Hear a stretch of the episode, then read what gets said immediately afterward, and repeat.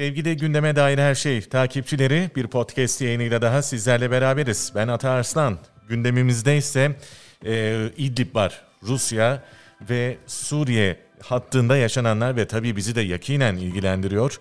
Son zamanlarda İdlib bölgesinde biraz sıcak gelişmeler yaşanıyor maalesef. Üzücü gelişmeler de var. Bu konuyu şimdi jeopolitik analist Mehmet Kancı ile değerlendireceğiz. Mehmet Bey merhaba, hoş geldiniz. Merhaba Ata, teşekkür ederim. Şimdi yeniden İdlib'i konuşur olduk. Neden acaba? Soruya böyle başlamak istiyorum. Çünkü son birkaç gündür, birkaç haftadır yaşananlar bir fırtınaya bizi alıp kasıp kavuruyor gibi bir hal var. Maalesef şehit haberleri aldık. Yaralı askerlerimiz de var bunun yanında. Ve birden de son birkaç gün içerisinde de Rusya'nın hava saldırıları sıklaşmış durumda. Sizce İdlib neden böyle birdenbire yine yeniden gündemin en sıcak maddesi olarak sunulmak isteniyor? Şimdi aslında e, birdenbire yaşanan bir gelişmeden ziyade bir sürecin son noktalarına gelmiş bulunuyoruz. Malum Astana süreci çerçevesinde Türkiye, Rusya ve İran e, Suriye'deki sorunları Amerika Birleşik Devletleri ve Avrupa'dan bağımsız bir çözüm üretme gayreti içerisindeydiler. Tabi bu gayret İdlib'de toplanan muhaliflerin Esad rejimine karşı olan sivillerin e, kaderinin ne olacağına dair net bir planın işlememesi nedeniyle tam anlamıyla sonuca ulaşamamıştı. Şimdi tabii Amerika Birleşik Devletleri'nin Afganistan'dan çekilmesi de Güney Asya'dan başlayarak Orta Doğu'ya kadar bir güvensizlik ortamı yarattı. Rusya şimdi belki de Irak'tan ve Fırat'ın doğusunda Suriye'deki topraklardan Amerika Birleşik Devletleri'nin çekilmesi halinde nasıl bir ortamın çıkacağına dair tam emin olamadığı için önlemlerini alıp Suriye topraklarında artık Esad rejiminin tamamen hakim olmasını ister bir politika izliyor olabilir. Nitekim pazartesi günü Moskova'da yapılan görüşmede de e, Esad'ın 2018'den bu yana yaptığı, Putin'le yaptığı ilk görüşmede de ana gündem maddesi Suriye topraklarındaki yabancı güçlerdi. Tabii bu yabancı güçlerden kastedilen Amerika Birleşik Devletleri ve Türkiye'nin varlığıydı.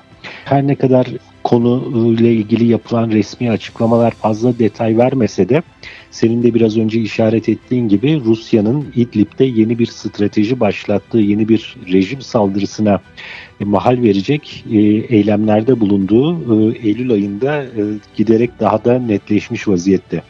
Nitekim 2021'in ilk 6 ayında Rusya'nın bölgeye 47 hava saldırısı düzenlemesi söz konusuyken Yalnızca Eylül'ün ilk haftasında bu hava saldırılarının sayısı 46'yı bulmuş vaziyette. Ayrıca e, Esad rejiminin bölgeye e, ciddi bir kara gücü yeniden sevk etmeye başladığı bildiriliyor. Rusya'nın bu hava saldırılarıyla e, direniş gruplarını Türkiye'nin, Türk Silahlı Kuvvetleri'nin kontrol noktaları etrafına çekilmeye zorladığı, böylece e, M4 karayolunun kuzeyinde e, Suriye kara gücünün geçişine e, olanak tanıyacak boşluklar yaratmaya çalışa, çalıştıklarına dair, bu yönde taktikler geliştirdiklerine dair bölgede e, bölgeden gelen e, gözlemlerde söz konusu. Şu anda tabii ki Suriye rejiminin Suriye topraklarının genelindeki kontrolü %65 civarında ciddi bir şekilde PKK, YPG ve Rusya'nın e, hakim olduğu Amerika Birleşik Devletleri güçlerinin Deir Zor tarafında hakim olduğu noktalar da var. Bu arada tabii güneydeki Ürdün-İsrail sınır yakınındaki Dera'yı da unutmamak lazım. Orada da ilginç gelişmeler yaşandı.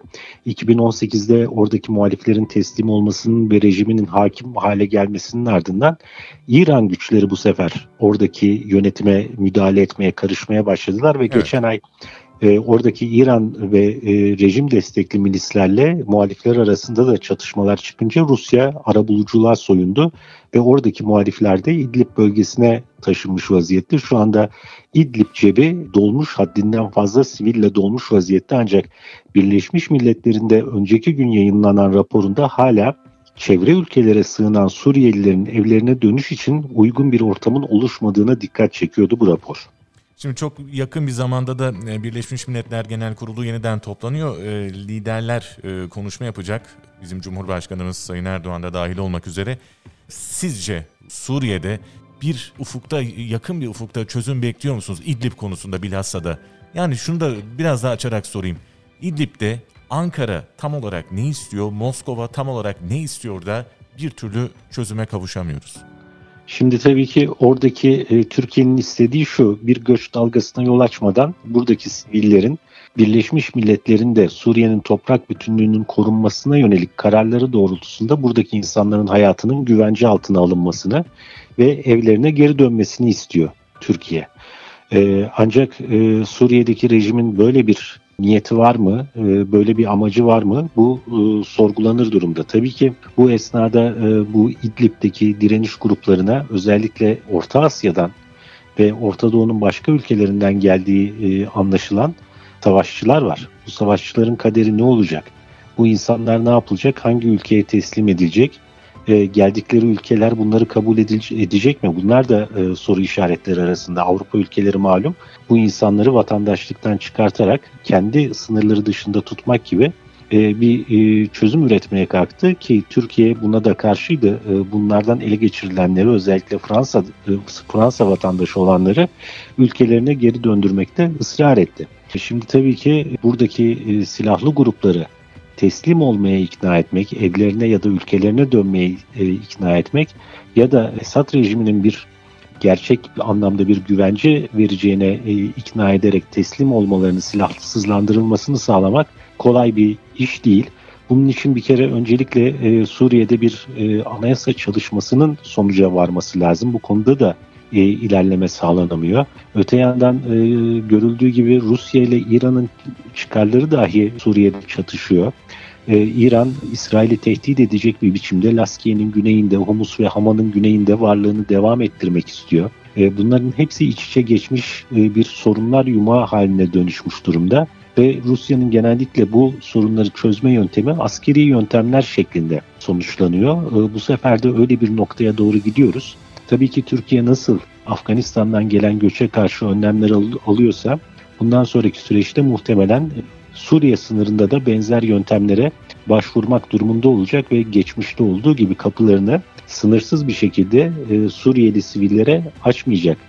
E, bu durumda tabii ki Birleşmiş Milletler'in daha aktif şekilde devreye girmesi gerekiyor ama Afganistan'da yaşanan gelişmelere baktığımız zaman artık e, Birleşmiş Milletler'in bu, bu tür askeri ve insani krizlere neredeyse elini sürmemek için özel bir çaba harcadığını görüyoruz. Eğer e, Rusya'nın öngördüğü şekilde şu anda hava saldırılarıyla rejimi desteklediği şekilde bir çözüme doğru gidilirse e, Türkiye'nin yılbaşına doğru sınırlarında yeni bir mülteci dalgasıyla karşılaşması kaçınılmaz olacak. Peki son olarak sizce Rusya ne yapmaya çalışıyor? Şimdi Amerika Birleşik Devletleri'nin girdiği coğrafyada nedenli e, sorunlar yaratıp e, ve yeni sorunlar ekleyerek çıktığını gördük. Son olarak Afganistan örneği var. E şimdi Rusya'da ikili ilişkilerimiz bakımından tamam güzel bir süreç yaşanıyor. İyi bir dönemdeyiz. Ticarette olsun, turizmde olsun. Ama Libya'da, Karabağ'da olsun ters de düşebiliyoruz. Tıpkı Suriye'de de olduğu gibi. Şimdi son e, hava saldırılarında e, şöyle bir bilgi var. Hemen onu da hatırlatmak istiyorum ben dinleyicilerimize. Son hava saldırılarında İdlib'de Türk Sivil Toplum Kuruluşu'na ait bir evin yakınına bile hava saldırısı hedefleri düştüğüne dair bilgiler geliyor. Ya bu kadar böyle sert mesajlar vermeye gerek var mıydı? Ya da bunu herhalde yanlışlıkla oldu demeyeceklerdir. Sevgili Ata şimdi Suriye ile ilgili hesap edilemeyen 2010 yılında Arap Baharı'nın devamında orada e, iç savaşı çıkaran güçlerin hesap edemediği veya gözden kaçırdıkları bir nokta vardı. Suriye 1948 yılından bu yana Sovyetler Birliği ile başlayıp yine Rusya Federasyonu'na dönüştüğü süreçte sürekli olarak Moskova ile askeri ilişkilerini devam ettirmiş, kesintisiz olarak devam ettirmiş. Moskova'nın e, çok ciddi askeri anlamda ve ekonomik anlamda yatırım yaptığı bir ülke. Hatta 2014 yılında Kırım'ın Rusya tarafından ilhakının da aslında Rusya'dan Suriye'ye yani Doğu Akdeniz'e e, askeri sevkiyatın güç kaydırma operasyonlarının daha sağlıklı bir şekilde yapılması için gerçekleştirilmiş bir ilhak olduğunu söyleyebiliriz. Yani Kırım'ın ilhakında belki de esas hedef Ukrayna değildi. Rusya'nın Doğu Akdeniz'de, Orta Doğu'da ve Suriye'deki varlığını e, devam ettirme, güvenliğini sağlama operasyonuydu. Dolayısıyla Suriye Moskova için hayati önem arz eden bir noktada. Yani Suriye'nin e, Rusya için önemini iyi anlamak, iyi tahlil etmek, analiz etmek gerekiyor. Dolayısıyla e, bu kadar e, önem verdikleri, Moskova'nın bu kadar önem verdiği Basra Körfezi'ne ve petrol bölgelerine bu kadar yakınlaşmasını sağladığı, Kuzey Afrika ile ilişki kurmasını, Süveyş kanalı üzerinde baskı oluşturmasına imkan sağlayan bir noktadan Suriye açıkçası Türkiye ile yaptığı domates ticareti için veya bir batarya, iki batarya belki S-400 satışı için e, vazgeçebileceğini düşünmek e, pek mümkün değil. Açıkçası Rusya'nın Suriye'deki çıkarları e, Türkiye ile kurduğu ilişkiler ilişkilerin çok ötesinde.